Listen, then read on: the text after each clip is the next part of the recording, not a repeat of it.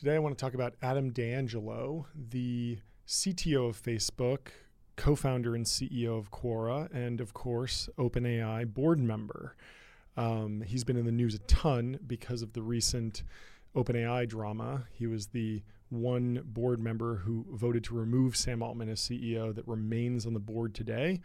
Um, and I thought it would be interesting, instead of just giving a bunch of hot takes about what happened with OpenAI, to instead try and understand who Adam is, how he got to where he is now, and create kind of a broader picture of him, really tying together all the research that I could pull from his Quora usage, because he writes a lot, the articles that have been posted about him. He's a pretty private guy. He's done a few podcasts, and I've listened to those and kind of pulled all this together into something that I hope tells a really complete story about his career and ideally gives you a better idea of who this guy is. Um, it's uh, I've actually met him. I was thinking about doing a video about his career and his dedication to Quora because I found it really, really interesting that he has just been grinding on Quora for so long. I mean, we'll go into this in the story, but um, so many people who made a ton of money from Facebook would have just left and gone and you know become investors or spun up a bunch of companies. But Adam has been really laser focused on this company, even though it's been through a bunch of uh, you know high highs and low lows and just been a total roller coaster ride. He's actually stuck with it, which um, I think says a lot about him. Um, but let's go back to the beginning and then kind of work forward to the Quora and OpenAI era. Um, you know, he was born in New York in 1984, so he's almost 40 now. Uh, he went to Phillips Exeter High School, this prestigious high school, and while he was there, he was actually classmates with Mark Zuckerberg, which is how he wound up with Facebook ultimately. Um, and he was a big competitive programmer when he was in high school. In 2001, uh, I, I, he was still in high school. He placed eighth at the USA Computing Olympiad as a high school student, and he won a silver medal at the 2002 International Olympiad in Informatics. Um, and by all accounts, he's just like an incredible computer scientist, very dedicated um, programmer, and just kind of a technical genius. But um, as you'll see, he, he's also obviously an accomplished business leader and is not uh, merely an individual contributor when it comes to writing software, although obviously he's, he's really, really strong in that area. Um, and the, the funniest story from his early high school years is that when as part of a senior project, he builds a product called Synapse Media Player. And this was a it's it's basically an MP3 player. You could download a bunch of music, put it into your MP3 player, and then it would track every song that you played and then made playlists automatically. And um, the way the program would figure out your taste, um, Zuckerberg kind of explained it is just it's just math. There's a screen that you can look at where you can see the probabilities that it's calculated of you playing specific songs after other songs. So it's pretty simple probabilities, but hilariously they register the domain name synapseai.com, which is basically like the most 2023 domain name for you know an AI company that's going to go out and raise like a hundred million dollar seed round. Um, but of course, they're you know high school students, and it's very interesting how both Zuck and and Adam D'Angelo they their careers have kind of come full circle in this AI. They start with this AI product and this very simple, very narrow music recommendation algorithm. And now they're they're working on you know obviously much much larger AI projects, but they both kind of stayed interested in that core technology for the last over 20 years now. Um, and so um, seven months. So they release it in September of 2002, and you know they're they're they're claiming that the brain, which is what they call the software, is accurate to one hundredth of a percent. Um, and who knows if that's accurate? I mean, who knows? Like, how do you even judge accuracy on like what you want to listen to next? But as you'll see, these guys are like hype hype masters as you know, fun high school students just building this project. Um, but seven months after they release it in September of 2002. Uh, the online technology blog like news group slashdot.org which was a huge news uh, website where all kind of tech people would hang out uh, back uh, around in the during the dot-com era. Uh, slashdot runs an article about synapse ai and it like blows it up and everyone's talking about it. And the articles are still up like the discussion board is still up about it and um, there's a bunch of really interesting comments on there. Um, someone says, I just found out about the plugin from Slashdot this morning and haven't read up much on it yet, but it appears to factor in how long each song is played. So if you're like me and have Winamp on random play, but then skip over or partway through songs that you don't like listening to, the plugin will still do its work. And this is so fascinating because that's exactly how TikTok works today and how all of these different video recommendation algorithms, whether it's YouTube or Facebook or Instagram Reels, they all rely on average view duration or how long the viewer or the watcher or the listener spent listening to a specific song or specific piece of content. So the longer that you're you're engaging with a specific video, it knows that you like that. Now, obviously, the TikTok algorithm is is way way more complex because uh, it's not it's not just tracking like the genre of the song uh, or the the piece of content. It's it's looking at a whole bunch of other things. What's actually being said in the content? Who else who else likes that content? Uh, and it does a, a, a, lot more to it than that. But at the end of the day, a lot of these uh, modern social media algorithms are really just based on how much time you spend on a particular piece of content as an indicator of how much you like it. Um, and so that's how you get into like retention hacking and retention bait and those ridiculous TikToks that are like stay to the end, like for part two. Um, but they even even as high school students, uh, you know, Adam D'Angelo and Mark Zuckerberg had kind of honed in on attention as a fundamental um, factor in the in understanding how to build like an effective recommendation algorithm, which is very very interesting. There's so many other ways you could have built that, but they kind of nailed it. Um, and uh, they had a bunch of interesting copy on their website, synapseai.com, which is now completely gone and also removed from the. Uh, it's not in the Wayback Machine. You can't find the website, but some people copy and pasted it onto onto Slashdot so you can see a little bit of it there. And they wrote this hilarious copy for, you know, who is this for? They said, who wants Synapse? And they they write out this big long list of of who who the product's for. And they say, listeners of the MP3, students, elevator operators, makers of other media players, programmers, gangsters, punks, nerds, really big nerds, even ones from Yemen. Yeah, plenty of those. Competitors, winners, people who exercise to Rocky music, Will Derringer, audiophiles, revolutionaries, even Canadians, quality people, gastroenterologists, bums, lots of bums, evil geniuses, classics professors, Chinese people, wine connoisseurs, businessmen, rabbis, dew drinkers, which I think is Mountain Dew drinkers, Sherpas, dictators, professional servants, people with special powers, people who come through in the clutch, you. And then the person who posted this was like quoting this, and then he was like, I like them. it was just so funny because, you know, everyone who's been through the the Facebook saga has been um, they've learned, you know, this PR speak. And even though Zuck can go on Rogan and be very uh, casual, um, everyone in tech has basically learn to put a filter in front of what they say because they're going to be attacked by a million different directions by the left wing media and the right wing media and everyone's going to kind of you know find something to latch onto and you could see that obviously there's a lot to latch onto in that crazy paragraph. But this really shows that they were just like a bunch of high school kids just having a ton of fun and they were just like writing hilarious copy. And you get a little a little taste of this in some of the other early Zuckerberg quotes but now those have you know been completely um, removed from his kind of general vernacular, and instead he's he's very buttoned up when he talks, uh, especially to the media. Um, and so they've been building this Synapse product. It starts, you know, getting some attention and going viral, and there's a company that actually tries to buy it. So this company reaches out and offers Adam D'Angelo and Mark Zuckerberg nine hundred and fifty thousand dollars to purchase the the program basically. Um, but it, it came with some strings attached. So this company wanted Adam and Mark to go and work at this company for three years, and they both wanted to go to college. So they said no. They turned down, you know, nearly a million dollars uh, as high school students, which is crazy. Um, so they go to college, um, and they even began talking to Microsoft about potentially partnering or buying the product. Um, but Zuck said that um, Adam and him backed out of talking to Microsoft when they began to suspect that uh, Microsoft was going to rip them off. And so instead of instead of selling it, uh, Adam and Mark wind up splitting a twelve thousand dollar bill for a patent, and they're and at this point they're confident that the company's future profits will pay off, and they and they were quoted as such in in uh, the the Harvard Crimson, the campus newspaper. Um, So from 2002 to 2006, um, they split up. So Zuck goes off to Harvard and Adam goes off to Caltech to study computer science.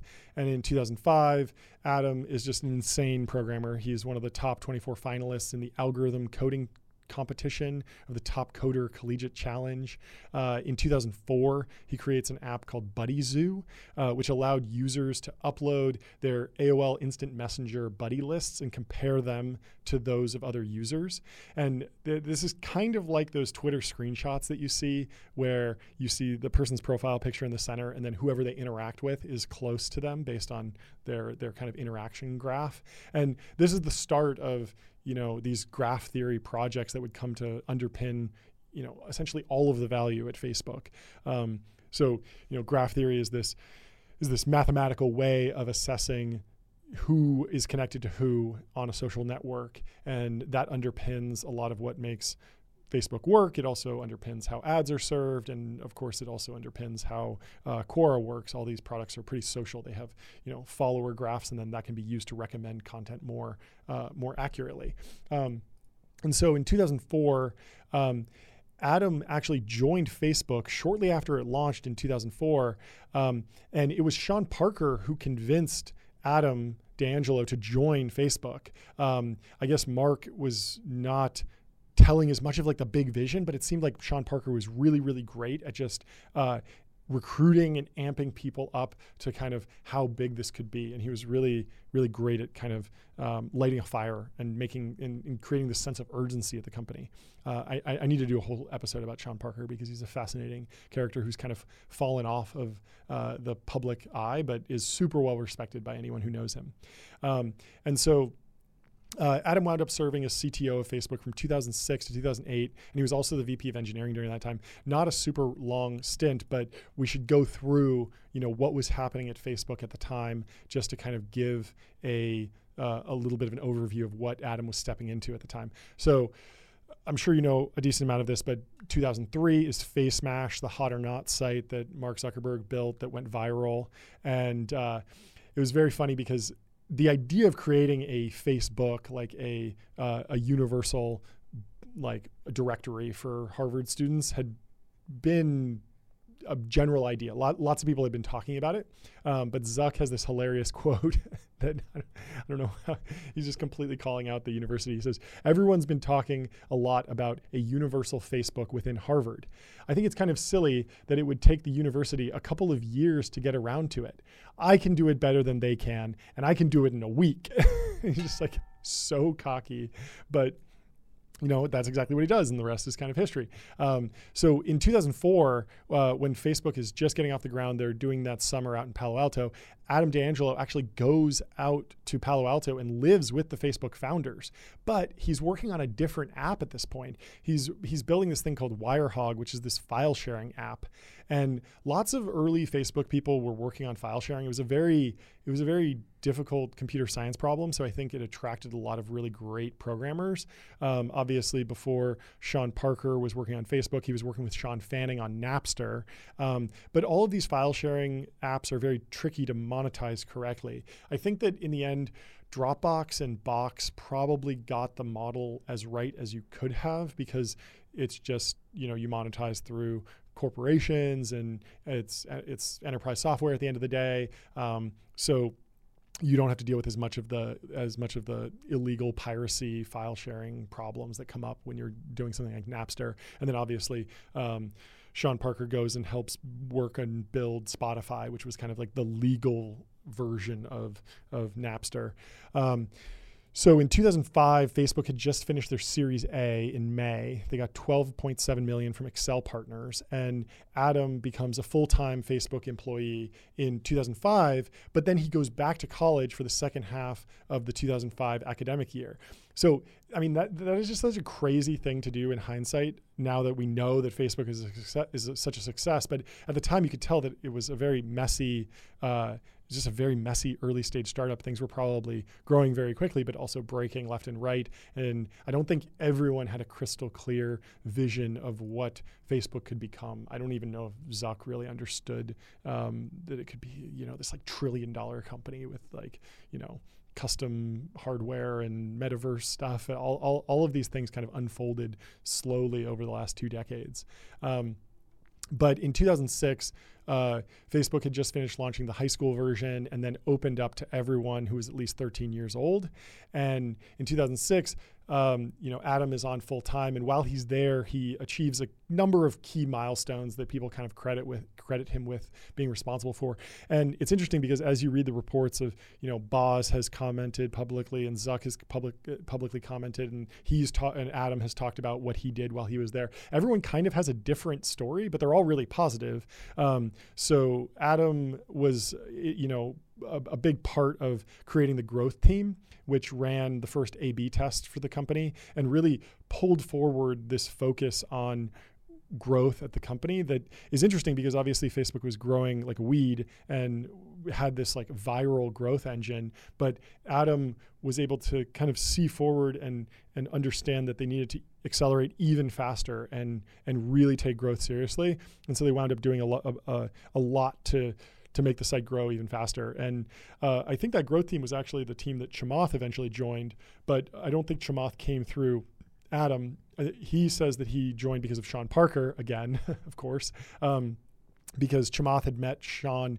uh, earlier in Silicon Valley, and I think I think Chamath was at AOL and did a deal with Facebook to integrate Facebook and AOL. But then um, Zuck eventually wanted to undo that deal, and as they were winding that relationship down, Zuck had recruited Chamath to come work on the growth team, and then uh, but but I mean Adam was doing more stuff beyond just growth and A/B testing. He built this uh, system called Pillar, which uh, is a little bit wonky. It's it allows backend server side systems to talk to each other. So if Facebook has one system for you know uh, assessing if something's spam, and then another thing for sending an email, and then another thing for managing a friend graph, all of these different server side processes need to talk to each other. So um, the industry uses what's called RPC, remote procedure call. Um, and RPC mechanisms, uh, they connect all of these server side systems together. And Adam built something called Pillar that kind of orchestrated all of that. Uh, now, this was eventually replaced by Thrift, but Adam gets the credit for being the first one to kind of like really go and solve this extremely hard problem of, of integrating all these different backend systems. Um, and uh, and I mean, in 2007, Adam is still CTO and VP of engineering, and Facebook is growing like crazy. They've opened up Facebook for Business, and now companies have um, pages on Facebook. And in 2007, they crossed 100,000 pages for different companies. So the site was just absolutely exploding. And also in 2007, they launched the Facebook developer platform, which allowed people to build apps on top of Facebook. And this was huge back in the day. I mean, I, am sure you remember like Zynga and Farmville, and uh, Spotify grew a ton this way by integrating with the Facebook API and posting what you were listening to. There were so many companies that got their start by leveraging the Facebook API it was like back in the day, it was like it was like rocket fuel for startups uh, to be able to import a social graph. Now everything's closed down. It's very hard to bootstrap a new social network or even new product on top of like Facebook growth. You can't do it. Everyone uses the Apple iOS contacts import um, because that's still somewhat open. Um, but back in the day, it was all about it was all about uh, figuring out a way to leverage the Facebook developer platform, and Adam really helped kind of create the technical foundation for that. And then, of course, like like the the the story, you know, he winds up moving on, but Facebook goes public in 2012, and that becomes a kind of a key milestone in the story. But um, but before Facebook goes public, he's only been there two years full time, but the company's grown a ton, and so uh, Adam leaves to go and start Quora in June of 2009. And in order to help him start Quora, he pulls this other Facebook engineer named Charlie Cheever to be the co founder. And Charlie is three years older than Adam. He also did computer science, but at Harvard with Zuck. I think he was probably a senior when Zuck was a freshman. And Charlie had actually built a database of Harvard of the Harvard student body, um, but instead of showing like their face, like the Facebook, it showed which dorm the class uh, your classmates were living in, and of course this was controversial, and Charlie got brought in front of the admin board for it, and he had to shut it down. Um, but it was potential it was very inspiring to like the facebook idea. Clearly there was like a desire for this because as soon as he built it it went viral and everyone loved it. Um, and zuck has called charlie cheever a kindred spirit and after he graduates uh, charlie had gone to amazon and but then got recruited to Facebook. And uh, so after three years at Amazon, um, he uh, goes to Facebook, works with Adam, and then winds up launching Quora with uh, with Adam. And it took them basically exactly one year to launch out of private beta uh, after incorporating. And the site has grown a ton. Um, they grew to 100 million users a month really quickly. Now they're doing like three or 400 million users a month. But obviously, later in the story, we're going to go into some of the problems with AI and how that might be affecting their their their usage. And they've also just had a lot of other um, issues with the quality of of the content and different user revolts and people getting upset with monetization strategies and all sorts of different uh, you know r- rises and falls throughout the throughout the the the, the growth and scaling of Quora. Um, but really interestingly, a lot of people don't remember this, but Quora was was about to leave open beta and was getting a lot of heat. They were getting a ton of attention um, because this was the era when Facebook was it, they hadn't IPO'd, but it was very clear that Facebook was a was a was a massive success and was gonna was gonna become very big. Um, but a lot of people were trying to attack different parts of the Facebook system. So, you know, you had Twitter kind of going after these like short little status updates, and then Facebook launched, um, you know, the ability to just post little text updates. Like they kind of had a similar product already. Uh, and then Foursquare was doing uh, geolocation based social networking where you could check into a physical location. Foursquare never really went anywhere. It didn't become a, a, a massive success, but at the time, um, it seemed like they were going to be, you know, potentially as big as Facebook, and people were really excited about them. So Facebook had to fend them off and integrate some geolocation features. Um, and obviously, we, we know now that uh, these general platforms that just kind of allow you to do anything, um, like TikTok, Instagram, Twitter, Facebook, the, these are the real platforms that have stuck around for a really long time because they just kind of allow you to do anything. Um, but at the time, people were people thought the Quora was going to be a very very big deal because it was just a different way to organize information because it's built as a question and answer site. So users go on they post a question and then other people can come and answer and then people upvote those upvote those answers. And it's a little bit like Yahoo Answers which was kind of a just a cesspool of like ridiculous, like just nonsense content, or Reddit, which was more community oriented, more of a discussion back and forth. Um, Quora was really trying to build the definitive answer for every single question that could possibly be asked. But Facebook was clearly threatened by this because before Quora leaves private beta, Zuck launches a product called Facebook Questions, and everyone was like, "Oh, like is Facebook going to kill Quora before they start?" I remember this is like a big question. Um, but it didn't really go anywhere, and I don't think Facebook Questions even exists anymore. Um, certainly not in the way that Quora does, where there's this you know rich taxonomy of questions and answers that can be searched sp- specifically. Like I think you might still be able to do a poll on Facebook, or maybe you know ask a question and and you know have that show up in search results somewhere but there's not some dedicated tab for it anymore. Um, clearly that product just really never went anywhere. Um, but Quora was was extremely hot. Obviously if, if, facebook's attacking them everyone thinks it's serious. Um, and they had really quick growth. Even before they launched they raised an 86 million dollar valuation which was a ton for back then. I mean it's still high for now. Um, but the heat of facebook was super real at the time. Uh, they got a series a. I don't even think they did a seed. Maybe uh, maybe Charlie and Adam put in a little bit of money to get going, but Benchmark comes in and puts in $11 million at that $86 million valuation, and Matt Cohler joins the board. Um, and I think to this day, Matt Cohler and Adam basically run the whole company, and I don't know that they have a really big board beyond that. Um, but so they launched the product, they're growing, and for a, a while, Quora is this really, really, it, it's like, it's interesting because it's like, it was really hot and really, really well respected, but it had a little bit of the, the the curse of Clubhouse, where all of these major tech influencers and venture capitalists were on it, but there was a big question about how it will cross the chasm. Like I really enjoyed it at the time. There were a bunch of uh, machine learning engineers and and scientists and historians and all sorts of really interesting people on there. Um, but it wasn't something where you know your uncle would be posting like on Facebook. Facebook was just so much more broad appeal. Um, and so, even though they're growing, there's a big looming question about where Quora goes long term and what the product will look like. You know, will they need to run a bunch of ads? Will they be able to get to that large of scale? Will they need to do some sort of other monetization uh, strategy? Um, what's really the value here? And I think Adam is just laser focused on the product and the quality of the information and uh, obsessed with the engineering and designing of, of of algorithms to really make sure that the that the the answers are high quality.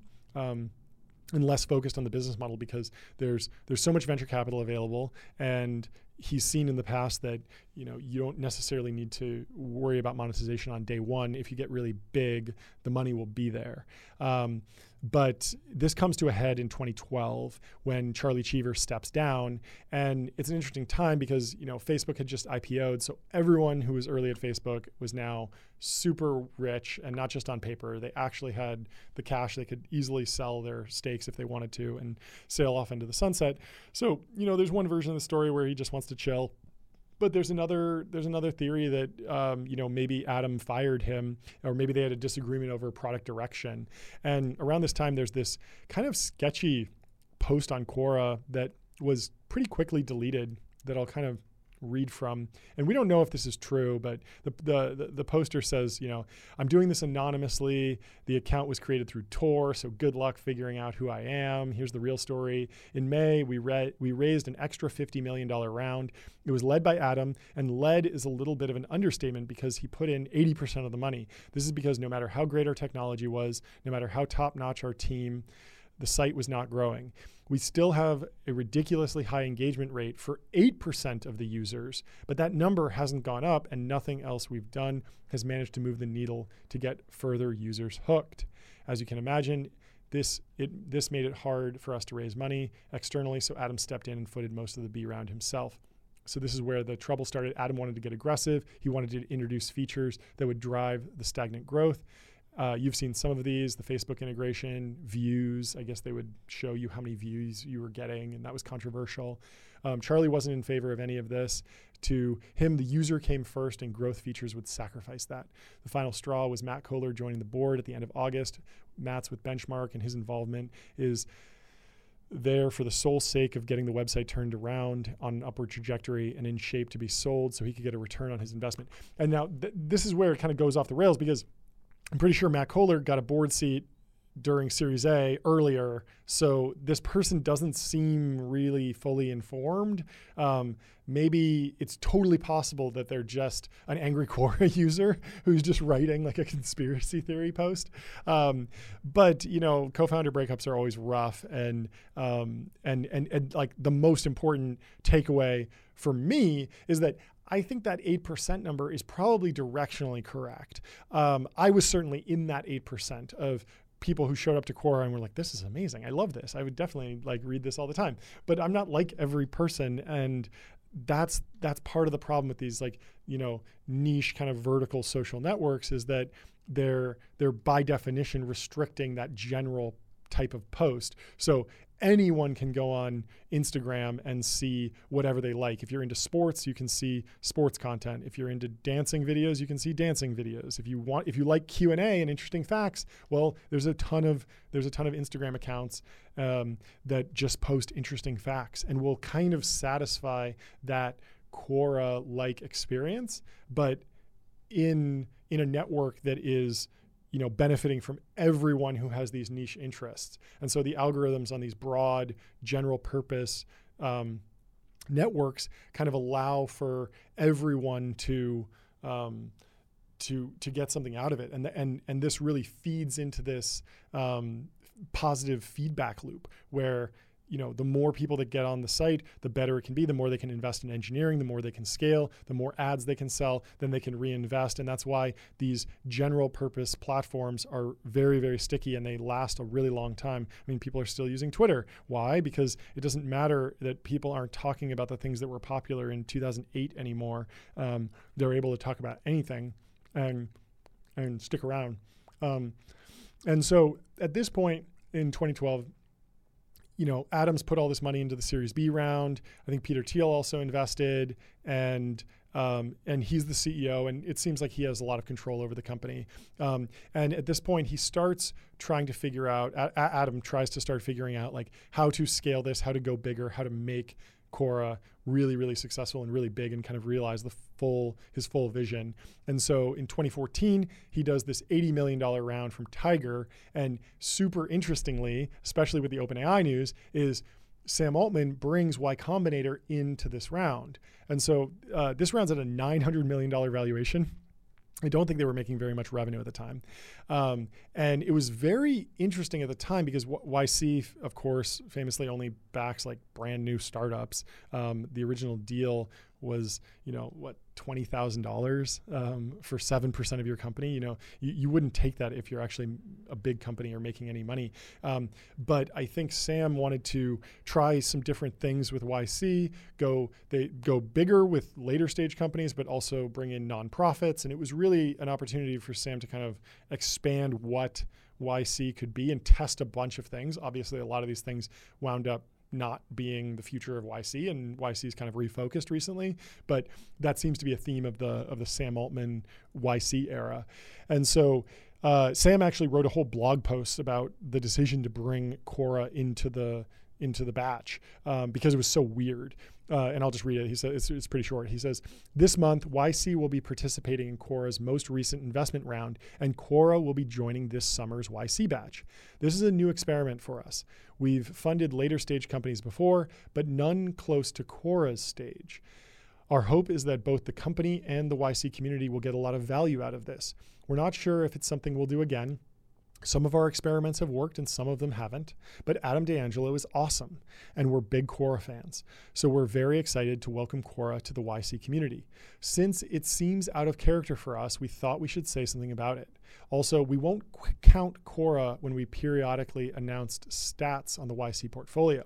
Although they're participating in the batch like any other company, they're already so far along, it doesn't seem fair to include them. So, yeah, obviously, if, if YC was all of a sudden like, oh, we had all these unicorns, it would be kind of weird to include Quora because they're kind of already a unicorn when they joined.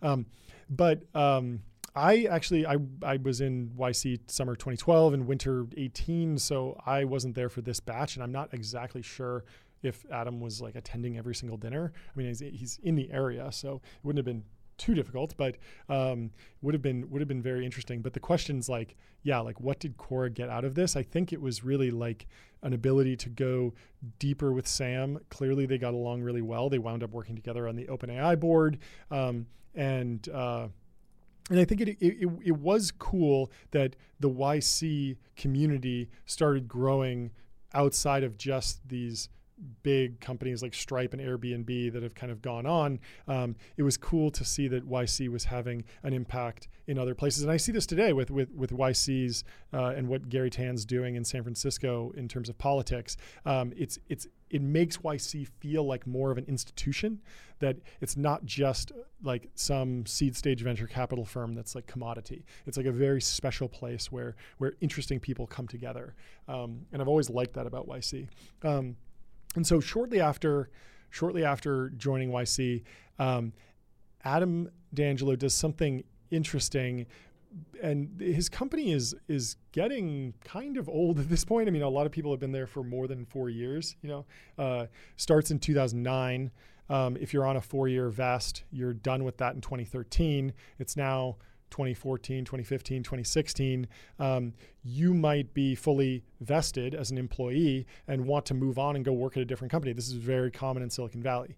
Um, and keeping, keeping, um, one of the hardest decisions that early employees need to make is that if they leave, they often have to exercise their stock options. So when you get granted stock options, let's say that you're super early at a company and the and the founders give you 1% of the company. Well, that will typically vest over a 4-year time horizon, meaning that if you stay for 2 years out of the 4, you get half a percent. You Stay for 1 year, you get a quarter percent. And that's great because it, it, it then, you know, you can't just leave on day 1 and take all your stock, but also if you're in year 4, you don't need to like play all these political games not to get fired because you've already vested, you know, the vast majority of it. So it generally aligns incentives. But the problem is, is that after you leave, you typically only have a couple months or maybe a year to actually exercise those stock options. And this is difficult because sometimes those stock options can be really, really expensive, especially if you joined Quora when it was like a you know a nine hundred million dollar company.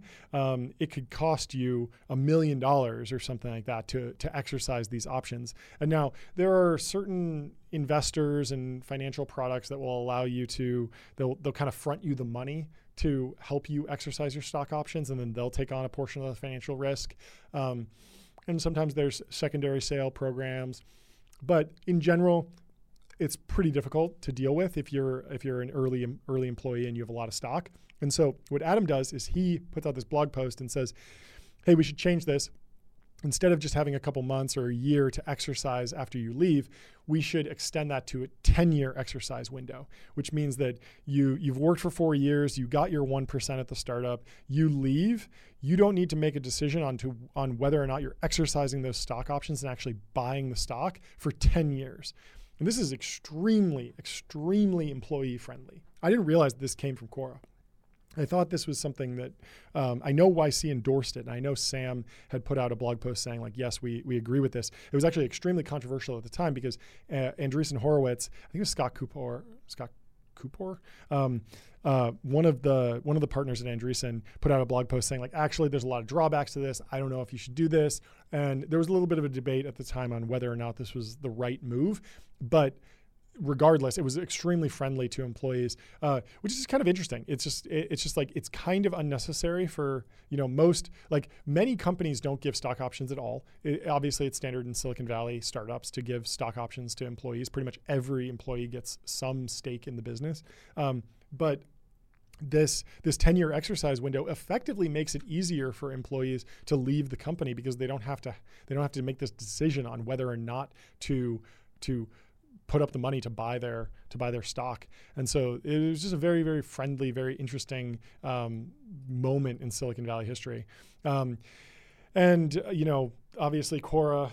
Just moving on from that. Um, Quora is continuing to raise money and they're and they're continuing to grow. They haven't really done a lot of ads, but they are growing the number of users on the site and the amount of traffic. They're an SEO machine. I mean, I'm sure you've seen every time you Google something, if it's like a specific question, Quora always pops up.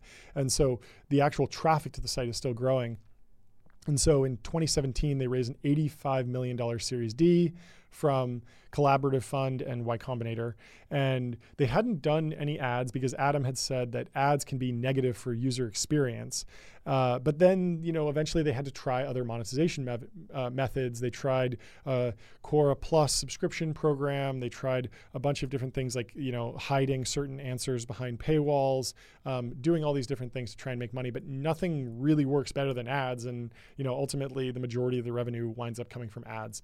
And it's and, and and I mean that makes a lot of sense. Whenever you're driving a ton of traffic to a specific place, ads are always going to be a great monetization method because it allows you to price discriminate. Obviously, if someone's on Quora looking for, say, you know, what car is the best, you can sell them a car that's going to be a very valuable customer conversion. So, you know, Toyota or Tesla or BMW might pay, you know, hundreds of dollars to to put an ad in front of someone at that moment, um, as opposed to if someone's on there asking about, you know, how to beat Minecraft or how to beat Fortnite. Like that's not a very economically valuable place to be advertising. Um, but but a, a dynamic, you know, programmatic ad network allows for you to capture you know a couple cents of revenue from the from the casual low economic value um, user while also capturing a ton of money from the person who's there researching insurance or or something that's really really valuable.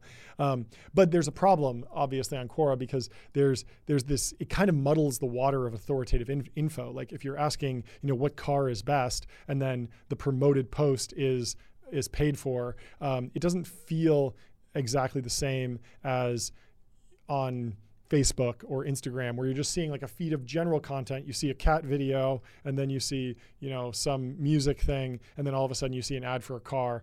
It doesn't feel like you're being sold on the exact thing that you're trying to learn about. And so um, always a little bit of a struggle there. And then obviously um, Quora just has this like kind of kind of niche community that's never that's never fully broken out into the mainstream. Um, but you know, obviously, Quora has you know moved through a lot of these problems. It's kind of unclear how profitable they are at this point. Um, but Adam is still working at the company and still and still growing this thing and still focused on it, which I think is probably the biggest takeaway here is that um, so many other people would have just bounced and he didn't, which is very fascinating to me. Um, but uh, there's been a couple a couple deep dives into kind of his leadership style. And he's always been described as inflexible. There was someone who was quoted as saying that in in all of their time working with him at Quora, he's never seen someone convince him to change his position on anything, which is kind of crazy. Um, on on the one hand, like that sounds rough sometimes. Um, but on the other hand, like sometimes it's just good to have the buck stop with someone and someone say, hey, look, I'm the CEO and I'm going to be responsible for this decision. Now, you hope that they make really good decisions. And if they don't, you're kind of frustrated because you're sitting there with like a, I told you so, but you're not the CEO, so you can't do anything. And you might just need to leave to go somewhere else. Um, but it is, it is a very interesting, um, an interesting structure. He has kind of a similar setup to Mark Zuckerberg uh, in that it seems like he can't be removed. He really only has one other voting board member, Matt Cohler at Benchmark, who kind of just has his back, and then um, he's just been maniacally focused on on building Quora. But they've had a ton of struggles throughout the years. I mean, they've tried to reinvent themselves multiple times. They didn't want to show ads. There's always this uh, there's always this big question about how how big is the market because they have this they have this inflexible structure and not everyone wants to just surf Q&A all day. And in general, like these general platforms wind up winning when they can just surface whatever content the user wants. So if you like facts, you can follow a bunch of fact accounts on Twitter or on Instagram or even on TikTok and and and you'll get that. But then you'll also capture the people who want music or the people who want sports. Um, and so the the the Q&A format has a little bit of a fundamental limitation in that the low-hanging fruit gets picked early and then what's left is too specific to be answered meaningfully. And Stack Overflow has kind of managed this by a running itself on a shoestring budget. It's it, it it's always been kind of a, a lean team over there. Um, and then also, Stack Overflow is the definitive site for a specifically lucrative market of programmers. So you're on there answering programmer questions, and you can sell them. You know everything from like AWS credits to new laptops. Like it's a very lucrative market, and so even though even though it's a small niche, it's a profitable niche. Whereas Quora, some people are on there just learning about all sorts of like history and and random things, and it's not it's not universally uh, it's it's not the first place that a lot of companies would go to advertise, whereas Stack Overflow definitely is. Um, but there's still a b- huge question on how AI has been affecting Quora because Stack Overflow was. Uh, I didn't realize this, but during 2022, they doubled their headcount to 525 people. So they really, really scaled up. But then ChatGPT launched at the end of 2022, and the the traffic is insane. The Stack Overflow traffic cut in half right after ChatGPT launched, and you have to assume that that something similar happened to Quora, which of course makes a lot of people think that hey maybe this was like a catalyst for the OpenAI drama. I don't necessarily know that know know that if that's true. Know that that's true. Um, you kind of need to make up your own mind about it, but um, it definitely precipitated a a need to rethink the core strategy since the like the base model of just trying to um, answer every question and, and rank in Google search results um, was was going to need to shift now that so many people go to ChatGPT for those exact type of questions. I mean, if I have a question that I think Quora could answer, I'll almost always ask ChatGPT because it's just faster and the app works really, really well and there's no ads or anything. It's just I, I have a I have a uh, paid subscription and it's fantastic. Um, and so, um, you know, as Quora tried to monetize, they tried a bunch of different things, and most people, you know, the big fans, they didn't mind paying, but um, a lot of the monetization came with costs and it led to you know junk answers and junk questions because people are trying to kind of game the system or whenever there's a economic incentive people will try and spam and this creates a big cost on the Quora engineering team and people are promote on there promoting MLM businesses. I saw one like thread of questions that was just like people trying to like farm car- karma by asking like do you like chicken? Do you like pork do you like beef? You know, obviously there's a big question about where Quora goes in kind of the new era of uh, LLMs and AI. Um, but what's interesting to me is that he had actually joined the OpenAI board of directors all the way back in 2018, five years ago, and and I listened to a uh, like an interview with him where he's talking about do you think AI could answer questions like Quora? And even though he's on the inside and he sees exactly what OpenAI is doing, he says no. I don't think I don't think AI will be able to do that. And it's just fascinating. I don't think he was lying. I don't think he was you know uh, like like actually saw it coming. I think no one saw the power of these large language models getting so much better so quickly I think it was very, very. I think it took everyone by surprise, even the people who were inside at OpenAI. Um, and I think that's just, I, I think that's just like a, something very, very important to keep in mind. I don't think anyone at OpenAI had, you know, a, a, 10 year plan that, that they were executing against that perfectly matched uh, what has happened uh, in, you know, developing this, this massive, sensational, uh, successful uh, consumer application and all the breakthroughs in, in, uh, in just like consumer adoption. Like people are actually using AI now, like they weren't for so long. Um, and so earlier this summer, Adam D'Angelo signed this AI statement saying mitigating the risk of extinction from AI should be a global priority alongside other societal scale risks such as pandemics and nuclear war. And this is not a full on doomer statement. I mean, everyone, like tons of people in AI, um, sign this and it's not an unreasonable statement it, it, it really just says like hey let's take this thing as seriously as as other really serious things which i think is reasonable um, and so um, he he's been he he's been kind of branded a doomer, but I really don't think he is. I think he's very focused on commercialization and believes that AI can be a a net good. Um, I think he I think I think all of his actions kind of align with um, being you know, generally optimistic about the impact that AI can have. Obviously, he takes safety seriously, which I think is the correct uh, is the correct framework um, to you know build great products that benefit people while you know taking some safety into account and thinking things through before you launch them and and release them. Um, and so, speaking of releasing things, he um, uh, kind of uh, you know adopted a lot of uh, what was going on in AI and tried to build a product, a new product at Quora that could take advantage of everything that was happening in AI and large language models. And he builds this product called Poe. Uh, and it's essentially an AI app store. You download this app, or I guess you go to the website too, and you can interact with any large language model. So OpenAI, Anthropic, Bard, and um, Bing and all of these different all of these different ones because they all have slightly different capabilities. Some of them allow for longer text to be input. Some of them have image capabilities. There's all sorts of different models. Some of them are really cheap. Some of them are expensive. Some of them are slow. Some of them are fast. And it's an interesting value proposition. I didn't get hooked on it. I downloaded it and I subscribed and paid, um, but it wasn't super useful to me just because the ChatGPT app is generally easier to use and and solved most of my problems.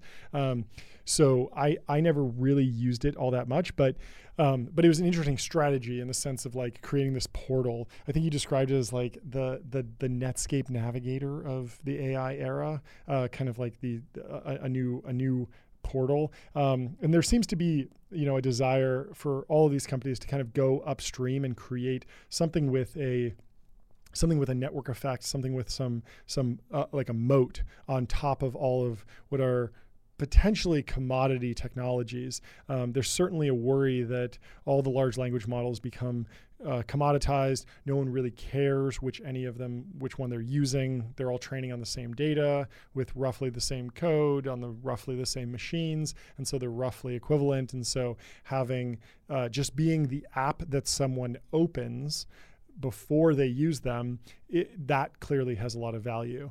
And there's a question about like how much was this motivated by Quora struggling because of AI and and watching the you know site traffic decline. We don't have data on Quora site traffic. Um, we can we can kind of guess based on the Stack Overflow numbers, um, but regardless, like if Quora is going to IPO, which they were rumored to be planning in 2019, they were planning to go public at a four billion dollar valuation, but now obviously the the markets are wildly different. The SPAC market is closed and uh, valuations are way down. Um, having a new narrative around AI and and and framing yourself not as a company that's going to get disrupted by AI, but um, but a company that's going to thrive in the new AI era uh, would put a lot of a lot of attention on the stock and could potentially be a really really big opportunity if it if it pans out.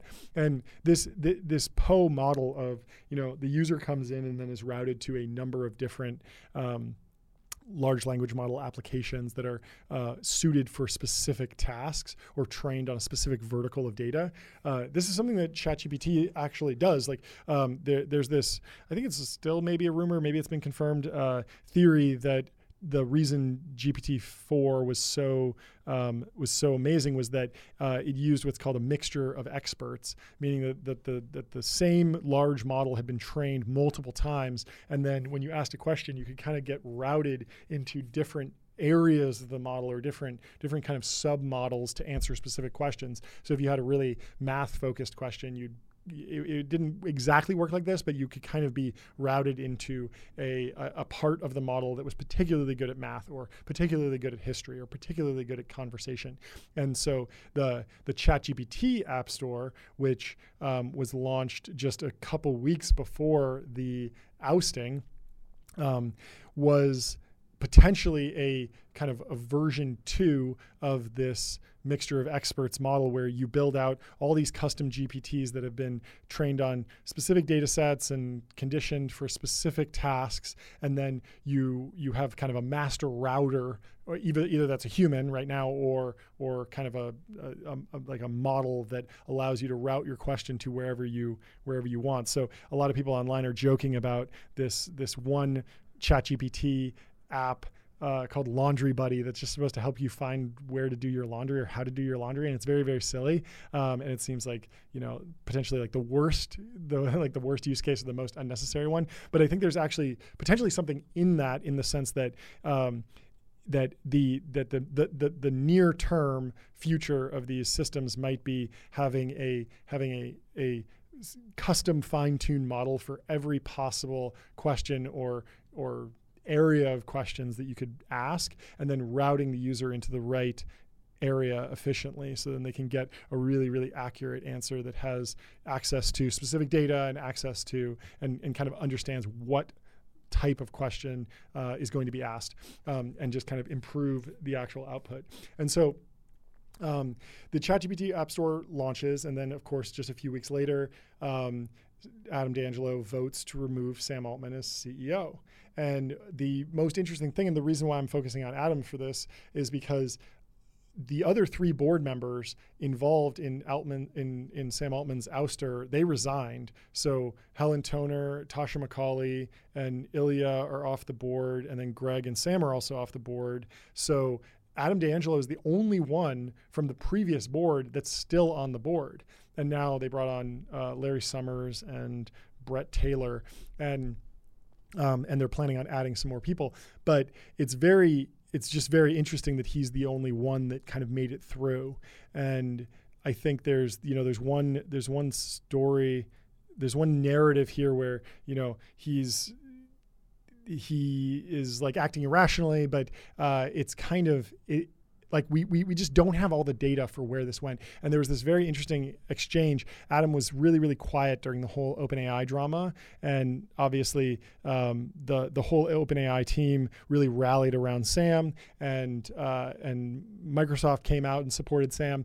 Um, but Amjad Masad, the uh, CEO of Replit, tweeted, uh, I've known Adam D'Angelo for many years, and although I have not spoken to him in a while, the idea that he, he went crazy or is being vindictive over some feature overlap or any of the other rumors seems just wrong. It's best to withhold judgment until more information comes out. And Adam actually retweeted this um, almost as like a smoke signal to kind of say, like, hey, look, there's like something else going on.